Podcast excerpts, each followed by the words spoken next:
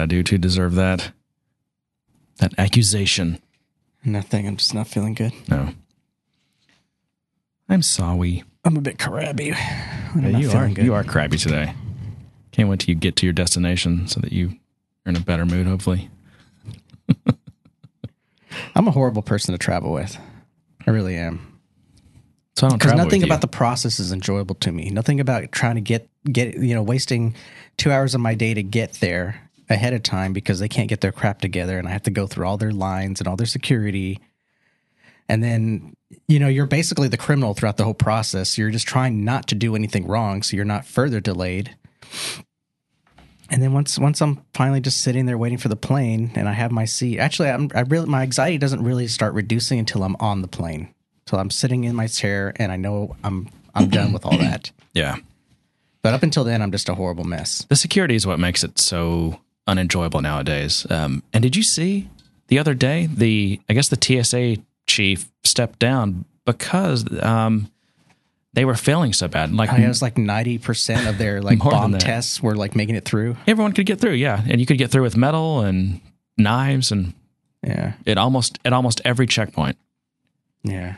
So it's that's just proof it's just all security theater, and you know it makes you miserable. Well, most of my travel has been post 9-11, which is when all that stuff started. So it's never been enjoyable for me. Hmm. You know, See, I- I remember the days when, because I used to like fly out to see my mom a lot and stuff, not even business travel, and I could just get to the airport like 20 minutes before my flight takes off, and you can just run in and jump on the airport on the airplane. Yeah. I remember being a kid and being, like taking my dad or someone who was traveling, a family member, up to the airport, and it would be a fun experience. We'd all go, we'd all go sit and wait and look at the planes and hang out and do- all that kind of stuff. And now it's it's nothing like that.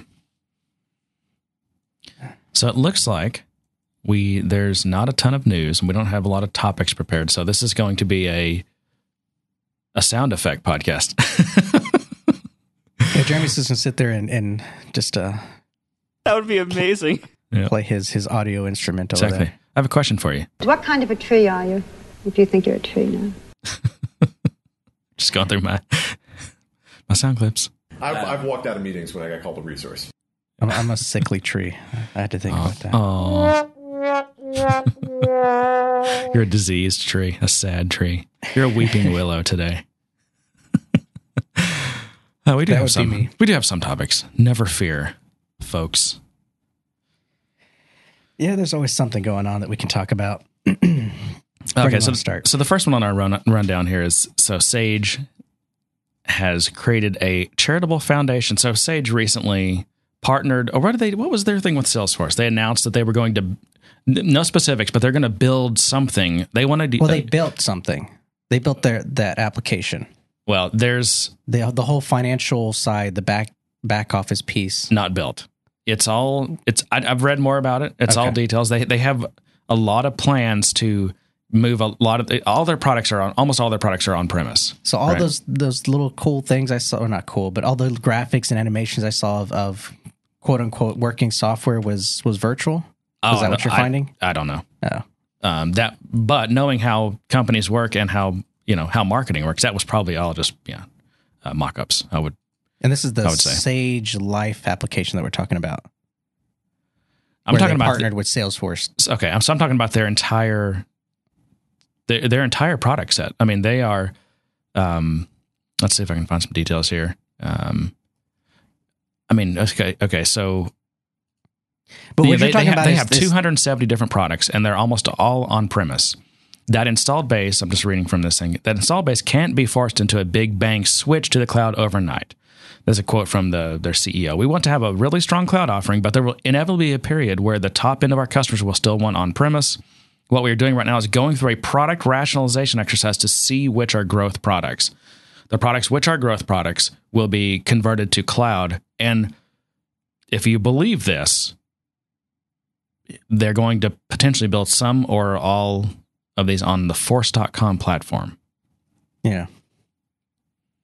And and and part as part of that partnership, there was a little handshake and nod to the fact that they would be more charitable. Correct?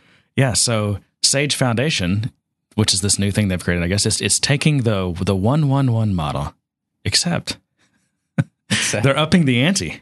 oh, one one one one one one. No, they're they're literally calling it the two two two model. Oh, nice. So now, uh, now they're making Salesforce look like the stingy bastards. Two percent of the firm's fourteen thousand employees' time each year, which is five days. Uh, Two percent of free cash flow. That's actually more. That's actually a stronger statement than profit, Yeah. which is good. I mean, at least it's a, it's giving a putting giving that thing a little bit of teeth. All right. and 2% of Sage's products for any charity, social enterprise, or a nonprofit organization. Wow. I think, I'm pretty sure Good Day Sir podcast is a social enterprise, isn't it? I I know you've been chomping at the bit to uh, use some Sage products. They're they're so pleasant. Well, I, I, they they they got to get better, right? As they move them to the cloud and they transition and they update the technology. they have to get better. I don't know. I mean, you'd hope so, but there certainly have been spectacular failures. I think a lot of problem with these software companies is they they have their desktop versions, they have their on premise, and it's I get I guess they've gotten so big that it's so hard to change them. But things like mobile and web and even now the watch is kind of forcing these companies. We're not really forcing them, but giving them new areas to kind of rethink what they've done in the past and and give them this kind of new forum to kind of explore that um, because it's not the same type of medium. You have to explore different types of interactions and, and you know different ways of collecting and storing information. So I think it's been good. I think it gives these companies a chance to break free of the kind of old model. Yeah, it's, it's definitely a, an opportunity for a reset. Yeah, much in the way you know the 2000 end of the world bug was going to cause. And if Salesforce was on one end of the spectrum, clearly the you know poster child for SaaS, right? Sage is probably on the other end of the spectrum, right? It's very slow to cloud. Right. And the, the problem they have, I think, is a lot of their so they're they're based in the UK, right? And a lot of their customers are European. Um, I saw some survey that said like you know like eighty percent of their German customers don't want cloud for at least five to ten years. They're just very conservative. I think it's privacy concerns. I also think that's one reason why Salesforce has had some issues in Europe getting getting as much traction as they'd like because European customers, I think, are more scared about privacy issues around cloud, and especially if their data is stored in the United States, particularly with like the NSA stuff and everything else. That's just almost a big no-no for lots of companies, which is one reason, and I would say maybe the one of the main reasons why Salesforce has been opening so many data centers in Europe, because customers are over there are not going to have their data stored in the United States Right. probably smart. Uh, there's a quote from Benioff. It's great to see plans for the Sage Foundation and its support for the philanthrop- philanthropic model we pioneered at Salesforce. By integrating phil- uh, philanthropy into its culture on a global scale, Sa- Sage can make a difference in the lives of millions of people around the world. So apparently, uh, Benioff pioneered corporate giving. I w- I wasn't Well, aware of that. He chose his words carefully because he didn't say we pioneered the 111 model because uh, Sage upped the ante. So now he's going to have to speak to it in general terms. I, I, that's what I'm saying. It sounds, sounds like he's saying that he pioneered corporate So giving. you think we're going to start getting competition between uh, all these CEOs and everyone's going to be upping? we're going to get 111 and 222s and maybe 122s or 13, 123s. Does that mean that Benioff is going to spend even more time talking about himself and his giving at Dreamforce than he does? oh. Well, I think this is a good opportunity to talk about uh, Good Day Sir's charity program. We don't we don't really have one. We don't have a giving program here at probably because you know what? I, here, this is what we're gonna we're gonna we're gonna have the 10 10 10 model. 10, 10, 10. Well, just the 10 model. We're gonna give 10 percent of our profits to charity. That's easy. There's no profits. we're kind of in the negative here. Hey, if we gave 10 percent of our losses to charity, that would that that'd be a pretty big check. Oh, yeah. No, but here here's my idea. All right. So we've been, you know, it's kind of for fun, but really, uh, just because it, it's annoying. Um, we, ha- you know, we everyone has these little verbal ticks they do. That like I say like too much. I say like. I probably said it a hundred times so far. Um, you know, what do you say? Minors are like, are the ums and uh, what is the other one? I know. Sometimes you'll say actually like ten times in a row. You know, I, I, and I do that too. Actually, I don't really say it actually all that often. And so we actually. we have the we we need to get better about buzzing, buzzing our or with our with a bell or whatever. The bell's so But far here's what I suggest. Every time, so you and I, we now we have to be honest with each other. We have to like police each other. But every time we we catch the other one, we, we ding, and that's a dollar. So this is this is equivalent of a swear jar. Yes, this is a swear jar, essentially the equivalent thereof. Swear jar for charity. Yeah, and we haven't. I mean, this is the first time we because John and I don't have meetings about the podcast on purpose. I'm being blindsided. We, we have well, no, we do all this in the open. I'm now all of a sudden financially obligated exactly for my words. yeah, yeah. And you can't say no because then it makes you look like a stingy guy. You know. It does. Makes me look like a bad person. Yes. You have succeeded at, ma- at I thought it- no, guilting me into charity, sir. Uh, you know, we both want to. Benioff would be proud. we both want to work on these verbal ticks, and why not uh, make it fun and, and for a good cause? All right, so that's the monetary portion of it. What about time? Well, that it's no, it's just the it's just that it's just the uh, it's just monetary. I mean, come on, Well, if, we're let's be Salesforce, honest. if we're a Salesforce podcast, don't we have to be a Salesforce one one one model? no, no, we don't. we don't. ha- We don't, we don't have to uh, acquiesce to Benioff's bullying. Well, I guess technically the show's free, and that's our time, right? Exactly. I mean, we already we blow those other parts out of the water, right? I mean, seriously, we give so much time. I mean, we give thousands of dollars of our time to this podcast. So, I think we got the time thing covered. But it's fun. And we also give our product away for free to charities. Anyone can listen. so we got to cover it covered. I don't know. All I, thought it would be, I, thought it would be cool. I thought it would be fun. It'd be cool. So now we got to figure out what charity. Well, we yeah, that'll be harder. We we'll have to maybe people can make suggestions. But in order to in order for So you this to, is like a per episode thing or a monthly thing that we'll we'll do we'll do the donation. here's here's how you can make a suggestion on our chair on what charity you want us to give to. You have to go into iTunes and leave us a what is it a review? Like just can be one sentence or something. Leave us a review, and then you can tweet us and uh, and suggest a charity. That works. I like that. All right, what else is going on? I can move on to some of mine. Okay. Um, uh, I really want to talk about Salesforce Tower.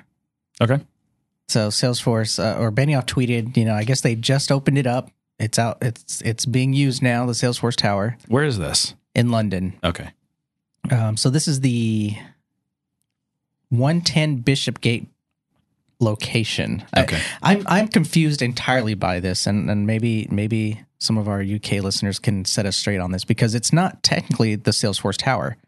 Salesforce made a bid to name the Oh. rename the building the tower, but and I guess it got approved, and then City Council came in and said, uh, "You guys aren't as important as you think you are." Um, well, I guess they're only occupying like 18% of the building, and I guess they don't have that much of a presence there to kind of warrant renaming the entire building. So, as a compromise, they named it's technically the 110 Bishopsgate Tower or building. Um, but you know, the sign on the on the building is going to be Salesforce, and the website and everything all says Salesforce Tower. All the brochures and marketing materials say Salesforce Salesforce Tower. So Yeah. it's it's essentially the Salesforce that's Tower. that's the way naming rights for buildings work. I mean, it's just it's just a matter of paying. Like you- it's not necessarily who occupies the most floors or anything like that. It's who is willing to pay the price. Well, Salesforce was willing to pay the price to have the building renamed. Right. But I guess the city itself decided it just wasn't something they wanted to do. Yeah, it's like uh, I'm not sure we want to whore our, this building, big building, out to the highest bidder Yeah. necessarily, right? Yeah. There's more to it than just that, at least to them. Yeah. So I mean, it looks pretty nice. I mean, it's it's.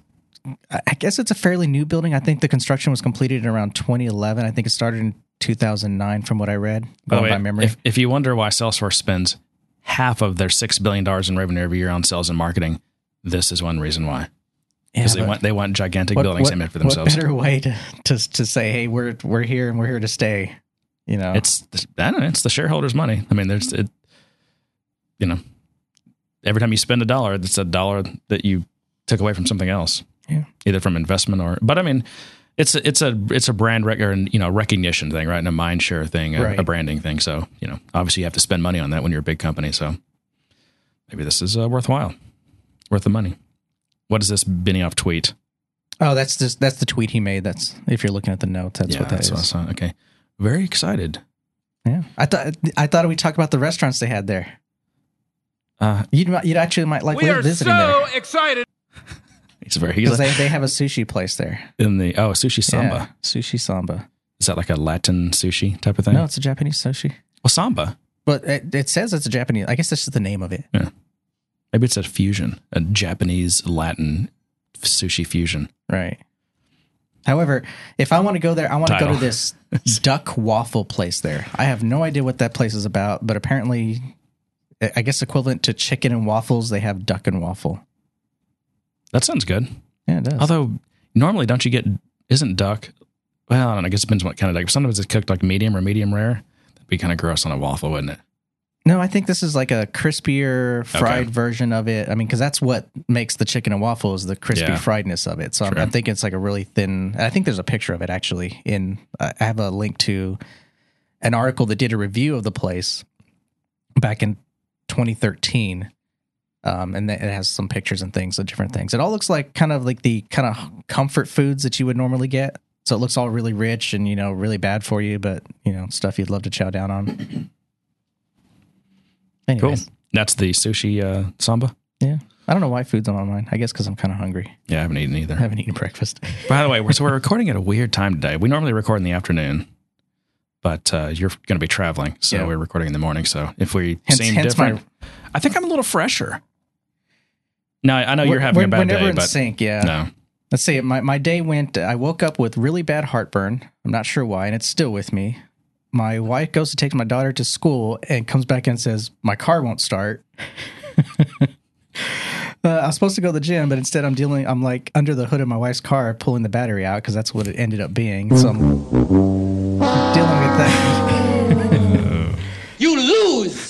And then I come, I rush into the office because we planned to record earlier in the day. Yeah. So yeah, my, my morning's kind of been mad. So sorry. This is my therapy. I get to talk it out. There you go. Uh, just don't just don't try to hug it out with me, okay? Not in the mood. So Salesforce is trying to get smarter. So they bought an application. It's actually a mobile application, a mobile only application called Tempo. And it's a it's a kind of it's a calendar that's meant to be a little bit smarter about how it presents information to you. So it it not only kind of gives you kind of what your day daily activity is or what you have planned for that day. As you drill into these meetings and events, it tries to connect to your email and all these other services that you might have and try to collect some information and say, hey, I think this is all related to your meeting or this is all related to the person you're meeting with. So it tries to be a little bit smarter about providing you information, providing you more context on that meeting. It also has some really cool little things like um, you can, when you're at a meeting, you can click a button or things like that and have it say, hey, I'm running late or, you know, have it send a message and things like that because it's all integrated through email. So it's a nice little tool. I never actually used it, but I did a lot of reading up on it when I found that Salesforce bought it, um, mainly because they're shutting down the app. So it's not an, an acquirement where they're going to keep the app running, like, say, Desk or something like that. This is something where they want the people and the technology, I think, behind it An acquihire. in Acquire, an Acquihire. Is that how you say it? Yeah. And I, I'm excited about the idea because Salesforce's calendaring is horrible. It's And bad. Yep. I I think I think this type of analytics or this type of smartness built into the Salesforce application would be huge. I think it would be great. I think it fits in well with the, you know, especially for sales, you know, all the things that they have to do. Do you think this will actually surface somewhere in a Salesforce product? I don't see why it wouldn't. I don't know. Um, that conferencing app they bought and shut down never surfaced, as far as I can tell. Yeah, but this is so. uh, Yeah, conferencing is one thing. I mean, I I don't.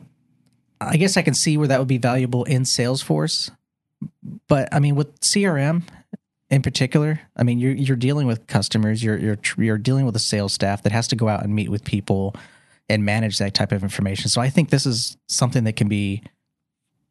It's extremely relevant to what Salesforce does. So I saw an article on TechCrunch about this. And by the way, every time you read a Tech, TechCrunch article, you get a little bit dumber. Um, but uh, it says Salesforce will use Tempo's technology, or basically just, or w- whether they're using their technology or or is just hiring the Tempo team isn't clear. So they're not. To them, it's not clear whether this is an acquihire. Regardless, it's bad news for the existing users of the Tempo app, which is no longer accepting new users. The company plans to fully discontinue the app on June 30th. But Tempo says if you paid for the app, you can request a refund through the Apple through Apple's App Store because that's such an easy process. Oh yeah, well, I, th- I think it's more more than just a simple application. I think um, there's a research institute where some of this technology was kind of born, and it was the same institute that um, came out with Siri. yeah, SR, uh, SRI, SRI, yeah. So I think there's some real potential there for not only just the people uh, because of their experience and their know-how, but I think the technology itself definitely could find its way in there. Dude, SRI, they've got a good track record of developing some kind of app and then you know selling it to a multi-billion dollar company. That that almost It's a good seems like a dream. I mean, you, I know, you get to- absolutely. to, work on some idea, some abstract concept, you know, see how well it works, bring it out to the public and see, you know, and then someone finds value and, and acquires it, then you get to move on and do something else. You're not stuck in the kind of maintenance and building a business. The around hard it. part of the business, Yeah. actually, actually perfecting it and monetizing it. Uh, it, it's the whole well it's not really just getting paid for ideas because you're actually working and building technology but that whole process that's what's fun to me about writing software is that creative process Yeah. that that start of it That's why everyone wants to work on greenfield projects. No one wants to work on anything legacy. right Yeah. Um, well in related news microsoft bought my favorite task management tool wunderlist Ah, I. I, saw, I thought of you when I saw that. So you use Wunderlist, right? I love wunderlist i Yeah. So i'm not too concerned about this i i hope um Are they killing it? i don't think they're killing it i think they're going to keep keep it So Microsoft is a better citizen than Salesforce when it comes to this. no they're not Oh, they're not. Okay. But I mean, we're under a new CEO with a new direction. Wait, wait a minute. This They're keeping cloud- it, they're keeping it open. They're not shutting it down. So how is that not being a better citizen? You don't think well, Microsoft's better? Microsoft historically hasn't always. I mean, I they have Six- a long so- history of acquiring things that, that have been shut down. Some of it Can you I- name one? that's been shut down. Yeah. No, because I forgot about them already. Oh. but you have things that, that were acquired like Visio, and you know, that's the first one that comes to my mind. But Yeah, Visio they bought, the SQL Server they basically bought. I don't know. Um, slight tangent. Uh, I was talking to a friend about a week ago, and he was saying, you know, I, I went through so many different mail apps on iOS on for iOS, looking for the best one. He wasn't happy with the mail, the standard mail app. He said, I couldn't believe it. The one I ended up using is uh, Microsoft Outlook. Um, it's great with Gmail. It works with all his different accounts. He's got Gmail accounts, Exchange accounts, IMAP stuff, and it just is a solid app. It was the best one. And I was like, wow, that like so surprising. That did, I mean, it Yeah. doesn't even it doesn't it doesn't pass the smell test. You know, that just doesn't seem right. well, it's interesting because it, it's still the 2011 version. They haven't released their latest. No, this is new. It's released. I don't know. I want to say re- recently, and what it is. And I just discovered this today. Now, it, now it all makes sense. Microsoft bought Acompli. Is that how you say it? Acompli, Acompli, A C C O M P L I, which is a mail app. I don't think Acompli. Um, they bought it in like January or something like that earlier this year, and it and the current Microsoft Outlook for iOS is that app just rebranded. Oh, So okay, that makes sense. so now we'll get a rebranded uh, Wunderlist. You might. Microsoft like Microsoft to- Wunderlist. you I know- think they could even keep the name Microsoft Wunderlist. Yeah, maybe. It's a good name. It is, and it's got a lot of re- um, I think recognition amongst people who are organized. I think what I like about it most is that it's it's it's a very simple task manager. There's not, you know, I've used others that I thought I wanted. You know, I thought I wanted all this folder structure. I thought I wanted to be able to organize my projects a certain way. You know, have all these different folders and for the company and for the project, and I wanted to have all these different assignments and tasks and tagging and all that kind of stuff. And what ended up happening is I was spending more time managing my task list than actually getting things done because I'm trying to organize it in folders and all this kind of things. Wunderlist is just basically a list of tasks. I mean, I can I can categorize it in groups, but I can I can do all that, but it's really simple. So I think simplicity is key. Wunderlist bridges the gap between email, social, and project management solutions in Microsoft's productivity portfolio. It brings much needed structure to openness and collaboration. I don't know about all that. I don't either. I don't know what any of that means, but that's that's how you talk when you're an analyst. Yeah, some someone was just trying to make that bigger than it was. It's it's a very simple, well thought out, well done task task management tool that runs on all your devices. It's synced to the cloud. Well, I mean, according to that quote from this analyst, it's going to be well integrated too. If it's you know if it's going to be if it's going to bring structure to the openness and collaboration of existing Microsoft solutions, email, social, and project management. Yeah, I don't get where they're getting that. I don't. I mean, I don't. See, this is okay. This is going to get. You know, six months ago, a year ago, it was very easy for me to write off everything Microsoft. Everything Microsoft did, I'm not interested. I mean, I just I don't use the OS. And, I know. I talked about deve- it, and you were just kind of rolling your eyes, like, "Oh, again." Well, I mean, and their developer tools, while some of the and and their system technologies, platform technologies, some of them I actually like, but it's it's a non-starter because I they don't run on my computer. I can't develop with them, and I'm not going to run Windows. But everything's changing now. You know, they're they're playing very nice with with uh, Linux and cross-platform and cloud, and and they're now they're releasing tools that are cross-platform. So it's it's like they're I'm like, okay, damn it, am I going to have to now actually honestly evaluate your your products? Yeah. I am. That's and I you know it's so it, there's more cognitive dissonance. It was before it was easy. I could just shut it all down. I'm not you know it's not even a chance. But now Yeah. But that that's a good thing. I mean, it, it is overall good. It's just more complicated. You know, it's it's more it's a more complex landscape for me than it was Right. before. All right. Um, so there's been some wave stuff in the news. has Wave been causing waves? So the, the couple of things. Okay, so one is they have announced that basically they just have more partnerships with systems, I guess services that can be sources of data for Wave. So, okay, and Salesforce announced a series of connectors that link Wave with popular big data tools with the idea of bringing external data sources to the cloud or to the platform. So it's it's uh I don't know what the full list is, but there's here's a few. Cloudera, um, which is a uh, Cloudera is a, a Hadoop service, basically. Uh, Google, I'm not sure what data from Google. Um, New Relic, which is monitoring Hortonworks, which I believe is also uh, Hadoop. Uh, Trifacta and Informatica. I thought they were already partnered with Informatica. They are, but I'm sure they're just adding it to Adding for completeness. completeness. So yeah, so we're talking about new connectors. Um, so prior to having these connectors, it was uh, it, it was possible to pull that type of data into Wave, but it was a lot of work. So I guess they're pre-built connectors. So um, if you're using one of these software as a services, uh, you know, so they they automatically show up as an as an option to bring in data in Wave. Do you- have you been doing much with Wave since you know you first looked at it? I mean, I still do nothing with it, so it's it's all just uh, abstract for me at this point. No, I've been meaning to, but I just always get distracted by real work and other Yeah. things. But and there's not a lot of demand. No one's coming out coming to me and saying, "Hey, you know, we want to do this wave thing," and I heard you, you know, a little bit about it. You know, so it's I, I haven't seen the demand. Uh, But of course, the demand's going to be from you know larger enterprise customers. The small business guys are probably not going to bite the bullet on Well, yeah, because the entry price is half a million dollars a year. So Yeah. it's, I don't know that I'll ever see it. Uh, the first thing, okay, so this is what Salesforce is saying. The first thing uh, is that we are solving a problem for the business user. Okay, so users from marketing, sales, and service aren't about to start mucking around in these other platforms. I mean, yeah, you're not going to have a, you know, the head of sales running some job in Hadoop to, you know, do my map reduce here. You know, it's not going to happen, right?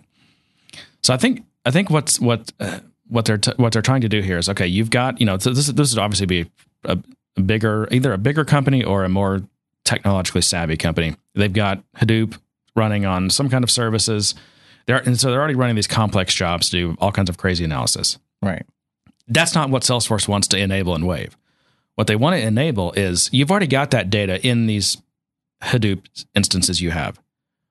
Why not expose that same data? So you got data scientists or super, you know, tech people, right? Techies that are that are doing their complicated things, but why not expose that same data to your Salesforce business users? They won't they won't necessarily be doing ma- their own, you know, map reduce jobs or anything, but they can at least do the visualization, which is really what Wave is. Wave is not big data analysis; it's visualization. I mean, it's you know, Yeah. I mean, um, the, the tooling and everything is definitely designed for that. I mean, you have someone there who's going to take that data and present it as a lens or, you know, create the data set and then create it as a lens. And the lens is really what you're interacting with as a end user, the lens in the dashboard. Um, yeah. Yeah. IT clearly can't live in a silo with data scientists and developers working with data. The the data only has value as it is processed and gets delivered to the rest of the organization. So these connectors and partnerships provide a possible avenue to making use of the data. Yeah. Mm. Let's see. Salesforce is on the right track by providing a way to connect these platforms and help customers make more data driven decisions. So, yeah, that, that makes sense. Again, it's not going to be it's not going to be the complex data analysis stuff, but it's it's just visual visualizing your data and, and trying to you know make data driven decisions. So that uh, that could be a win. That makes sense. It makes sense. Because at first me. I was confused. I'm like, why? You know, if you're already using Cloudera or one of these systems, why would you even use Wave? That makes no sense to me. Why would you then go through the expensive Wave and having to train people up and all that kind of stuff? But then I was like, oh well, it's different users. It's a it's a different use case. it is. And why not? You've already got that data, so just leverage those same data sets for for people that are in completely different roles, yeah. right? I, I think uh, another advantage of it is that what I've seen over the years is that people come to Salesforce. A lot of times, it's their first. I say people, companies. It's their first entry into the cloud space. You know, this is this is the first application where it's available anywhere. It's available on multiple devices. They can access it from anything, and so now they have all this instant access to their to the tooling and to the information in that tool.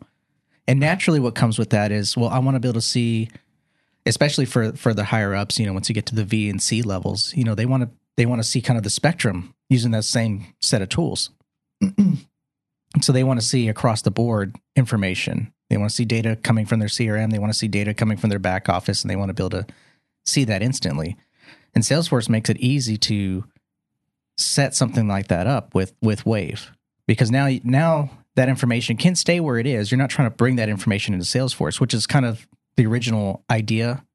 You know, when we go in and consult and they want to integrate data, they're like, well, can I bring all this data into Salesforce so that I can p- include it on this X report or Yeah. put it on this dashboard? Right.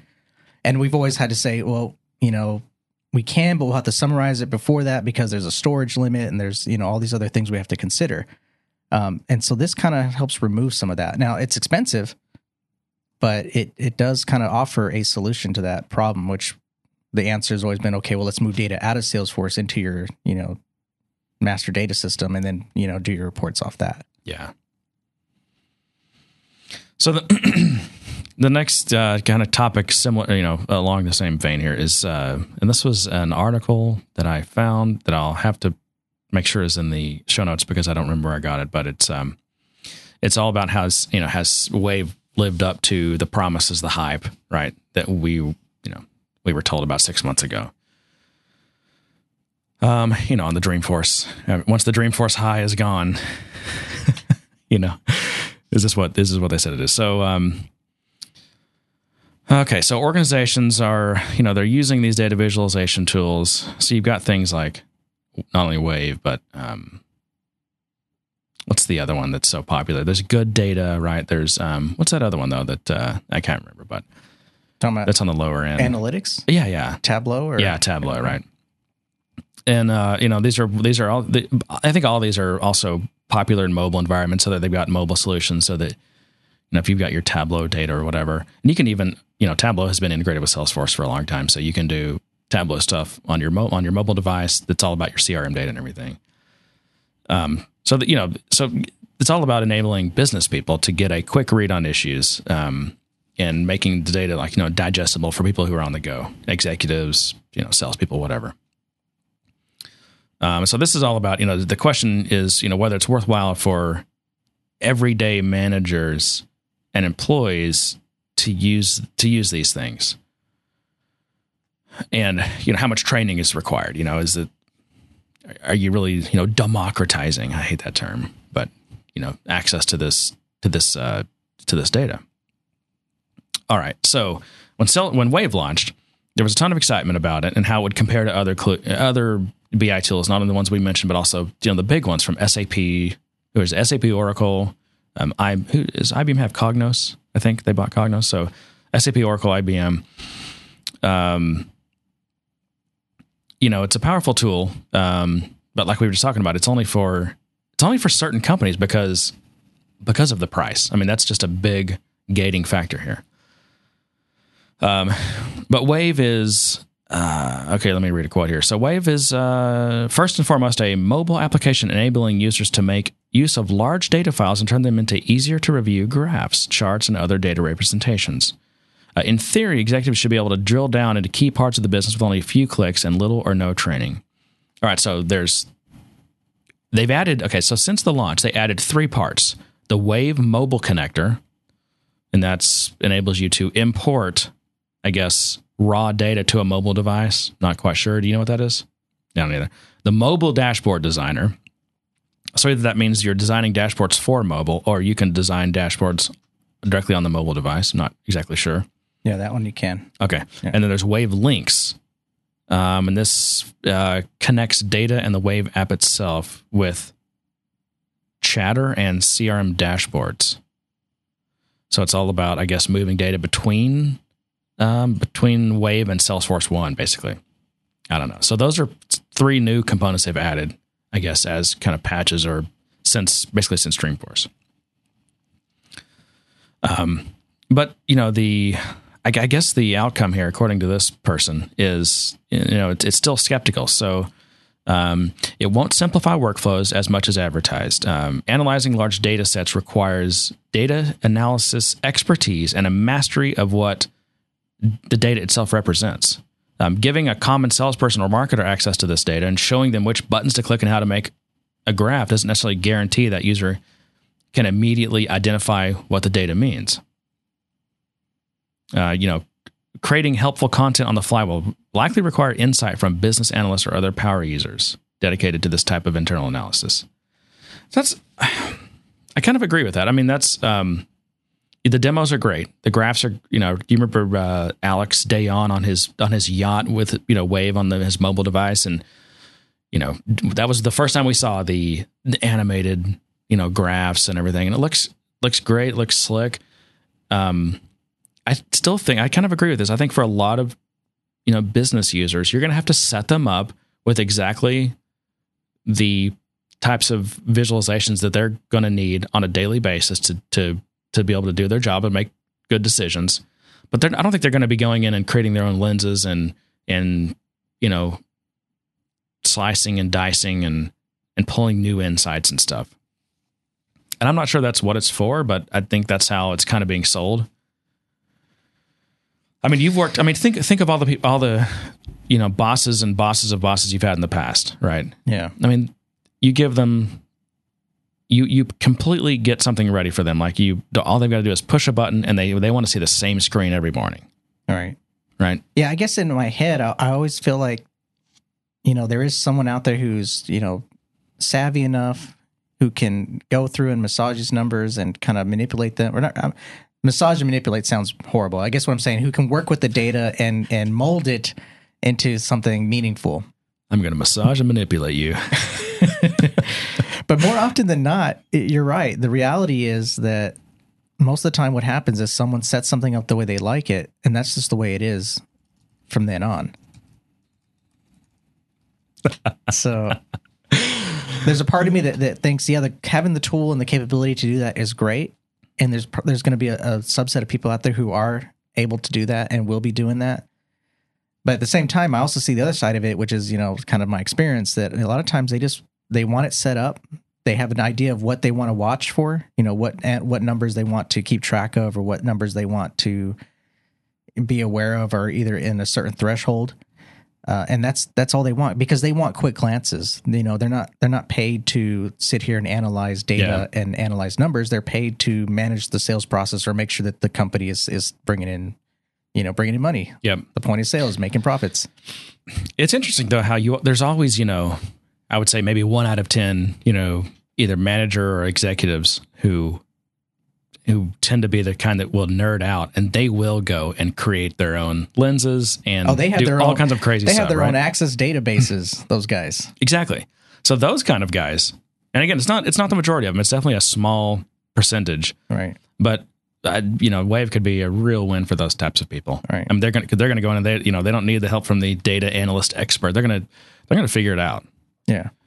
Um, And even even some business owners are at that level as well, where they have their Right. own databases, you know, where they keep a track of some of that stuff and they they know how to write a query and they know how to write a report and you know they they do it. right. I mean, yeah, there's there's a reason they're a successful business owner, right? It's because they take the time Right. and put in the effort to figure stuff out. I, I think for me, Wave, I I don't think it's it's necessarily not living up to the hype because I think there's a lot of great technology behind it. I think the cost of entry is is just the biggest issue right now. Yeah, I mean, I agree, and I'm just on the. I don't know. I mean, I I do have, I do have some clients that are that big, but none of them have expressed an interest in. Um, uh, they've got existing solutions that they're happy with. I mean, every company that's a, a large company is already going to have some kind of business intelligence system, right? Right. So the question is, you know, does it make sense to? I mean, they've got, and you know, everyone at the company, you know, uses that. All the executives are set up with the reports and all the things they need. All these mid-level analysts, um, who use that tool to get their job done. They, you know, it's all set up. I mean, so you're the, the wave is definitely even in a company like that is not a it's not a rip and replace. It would be something you add. Well, the, the other And again, I think I think the users of Wave will not excuse me. Users of Wave will not overlap that much with the existing BI users in a company. You're talking about enabling different types of people with Wave. Right. And I think I think for it to be valuable to those types of people, the cost has to come down. Well, I mean, I mean, I think, it's, of- I think it's valuable to them in general. I think this type of tool would be valuable to them. Uh, I just think that you know the, the cost of it is what's preventing it from being utilized more heavily. Because I think of a Fortune 1000 company, right? You're talking, what does that mean? At least hundreds of millions in revenue a year. Um, you're talking about this, uh, maybe two or three people's salary is what Wave will cost a year, Well, at least for the license, training, and stuff like that. And also, you're probably also going to be hiring people to be your Wave experts.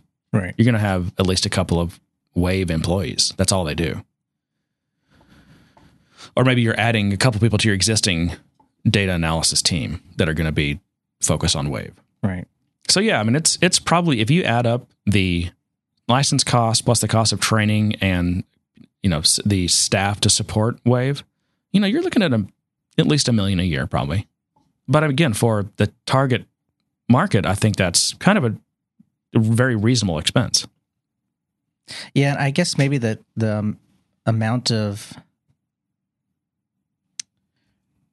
I guess the amount of time and effort and money that went into developing this technology is dictating who their audience is. That or they want to target those higher end customers.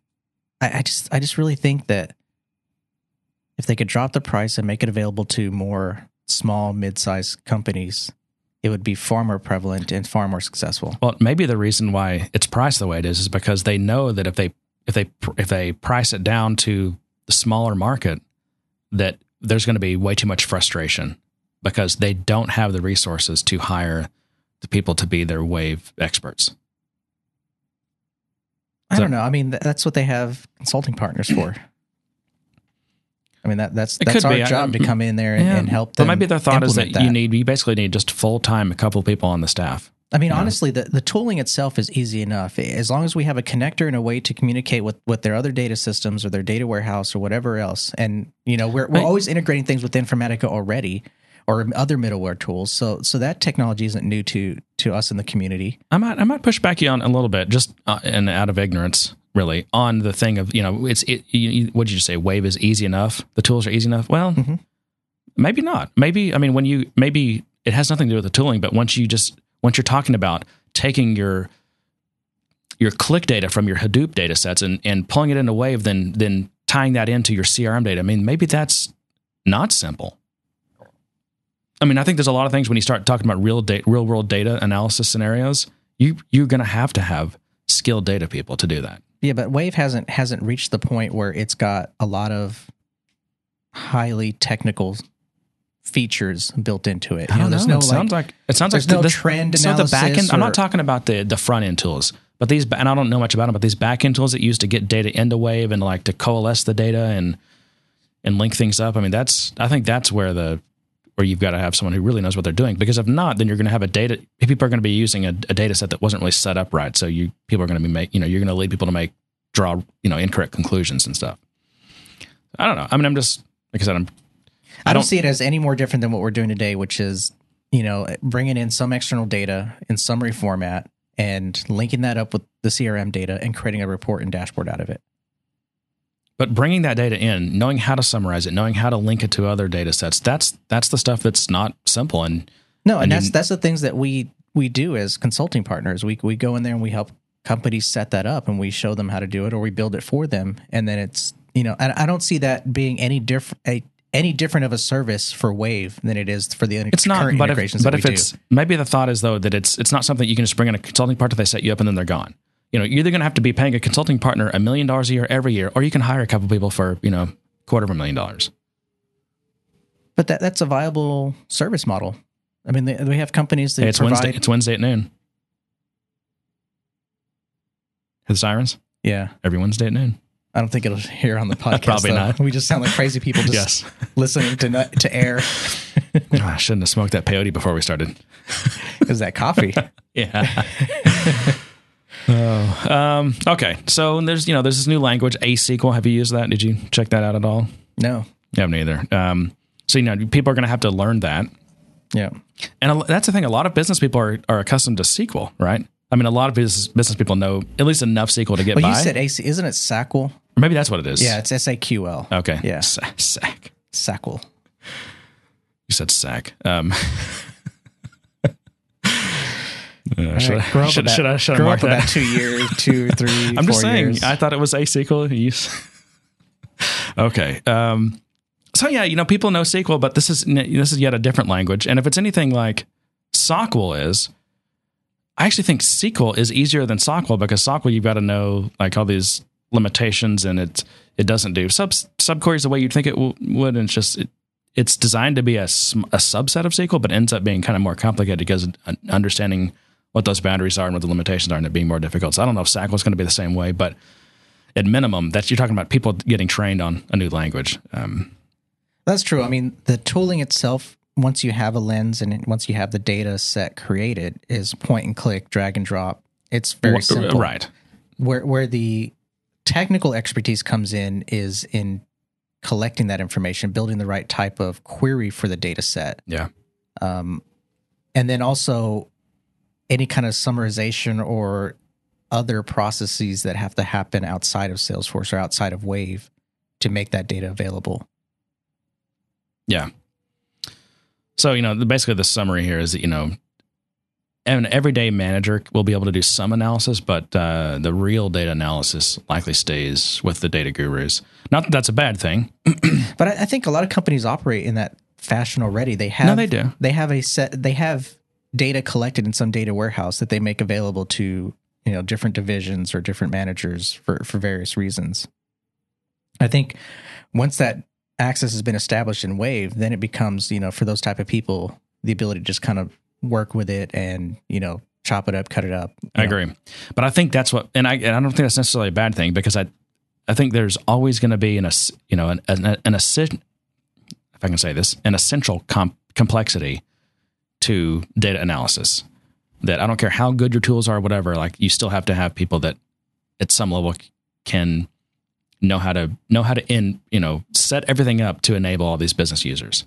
But that makes Wave very similar to all the other all these other things like Tableau and what GoodData or whatever. You know, it's it's really this it's really the same situation. Because once you get those set up, then people it's easy for people to get in and create their own. Uh, I can't remember what Tableau calls them. Bas- Basically, like a dashboard almost. And it's very easy to point and click your way through the data and everything. Um, yeah. So then, uh, in another summary here, SMBs need not apply. So um, large companies with dedicated staffs of data analysis will gain greatly. Um, but small and mid-sized businesses will likely not have the resources to, to devote to this product. And I think that's Salesforce's goal is to just, for now anyway, it, they're basically excluding small and medium businesses. I would just hate for the because I think it's a great tool and I think it's great technology. I just would hate for it to kind of be forgotten And because also, it's priced so high and it, it's it's such a it, it's made for such high level companies. and from a business decision perspective, you basically have to be able to have a multi-million dollar ROI to justify the, the purchase. Yeah. And that's tough with analytics, justifying the ROI on And it. how do you quantify? I've always it wondered. is. It's I've seen so many BS presentations of people quantifying. I mean, I you know I lived in the Six Sigma world for a while, for a while. I've seen plenty of these outrageous claims of savings right? That it's like you know there's no way you could quantify that. So, yeah, has it lived up to the hype? What do you think, John? Summary? I don't know. It's hard to say. Yeah. I'm just not in that space enough to say. It seems like a pretty good product, and ah, yeah, yeah, I know there's very smart people working on it, and and the limited talking they've done about some of the tools they're using that they built Wave on. I mean, they're using all the right tools, and and I mean, heck, when you talk about Cloudera and um, uh, what's the other Hadoop provider, but you know, they're basically using the same tools Wave is. So we're just t- t- talking about, you know, I'm going to let you connect your Hadoop to my Hadoop. Right. Okay, cool. Makes sense. It's, it's integration. That's all it is. Alrighty. What else? What else do we have? That was the end of my list. So I figured out why uh, Benioff's been on a world tour the past couple of weeks. Because he's been attending all the conferences. No, it's because the percentage of sales from a from international regions has declined. Really? Yeah, so like Europe went from 19% to 17% of seven, of Salesforce's sales, and then uh, APAC went from 10% to 9%. So where are they going? Uh, just the U.S. is growing more, you know, more fast than Oh, so it The isn't other that regions. they're losing. It's just that that they're just not They're growing, growing as slower. Mm-hmm. fast. Okay. Yeah, which is kind of disappointing considering the investment they've put into these different regions, and also the But maybe that investment is taking time to take hold. I mean, it's, it's It could be, all but just- the investing they're doing now should should pay off in the near future. Correct? um yeah, but they shouldn't be going backwards, and and they're kind of they're not keeping up. So, so Mark's out there to uh, rally the troops, and I think actually uh, didn't uh, let's see, Mark went. I think um, Keith Block went, and a couple of others. So I'm sure they're having their little you know kind of Well, mini also mini opening their Dreamforce Salesforce types. Tower this week. Well, that's so, true. Yeah, So they're all going to be over there. Sure. I, I get. I got a little quiz for you here. All right. What would you think? Uh, what percentage of C of CRM, so like the Sales Cloud, do you think uh, is their revenue? Gosh, how do, why can I not say that right? What percentage of Salesforce's That's revenue do you, ten do you think in the is? jar, by the way, for that little kerfuffle. That wasn't that wasn't a verbal take though. That was just me being very ineloquent. Okay, so in a, in in in eloquence, in eloquence counts. That's an expensive tax, ten dollars. Gosh. Okay, so what percentage of Salesforce's revenue is from is from Sales Cloud? I'm gonna say seventy-five. Yeah, supposedly it's eighty percent. I think that was in there, 10Q somewhere. I almost said eighty. So I have one final piece of business, which is I just want to throw this out there because we kind of mentioned it, but just the idea of having a uh, a meetup at Dreamforce, a good day sir meetup. Oh yeah. I wonder. I wonder if there's enough people with interest. But so here's the thing: what what kind of meetup are we talking? Are we talking like finding a spot to all meet at the same time? Yeah, are we talking like- about like reserving a Nah, spot just something for very to, informal. just informal? Yeah, like it. I don't know what's the you know like a good bar around there. I'd have to get suggestions. Yeah, It's been a while since I've been there, and plus everything. The thing about Dreamforce and that area, you know, we'll call it Ground Zero, is that everything around there is saturated. I know. so that it's it's going to be hard to find a place. I mean, even companies that are trying to sponsor events or parties or things like that are having to go further and further out to be able to do it. I mean, so we could say like, okay, let's let's do it up in the marina or something, but then you know fewer people would would be able to go to that, right? You're going to lose people. It's a hike. You'd have to really love the show to meet us. That's some, that's actually maybe that's a good test. Like, you know who would show up to that? I don't want to test people. I want people to You know which people would show up to that? The right people. the right. Yes. But no, anyway, I, yeah, I think that would be cool to do a meetup, and Yeah, we should find something close and see if we can uh, get a few people to you know, come and I'm sure there's plenty, hi. plenty of people that would like to either shake my hand or slap me in the face. One of the two. I'll I'll take both. I, I do. Pl- we we do plan on uh, on having a few shirts and merchandise made up for we can. Uh, Yeah, so I don't some- I don't want to get out. I don't want to get specific on any commitments, but I think we should definitely have uh, you know, like the first 10 people or something get, you know, get something. There should Yeah. be a door prize, Yeah. some incentives. So ping us on Twitter if you're interested. Yeah. We'll, we'll, we'll work out the details as between now and then. We definitely need help on ideas for a space, a time, that kind of thing. And so if you've ever been to Dreamforce and you have suggestions, tweet us at the very intuitive, intuitively chosen handle, Good Day Sir PDCST. Good Day Sir podcast. it, it was Twitter's fault. They wouldn't let us make It's a long enough fault. name. Yeah, it was Twitter's fault. It is. and to that, I say, Good day, sir. Good day, sir. I've, I've walked out of meetings when I got called a resource. What you're going to get is a kick in the shins. a great company and you've integrated Oh. perfectly. Oh my gosh. Uh, it's my vocal fry. Oh my gosh. Good day, sir.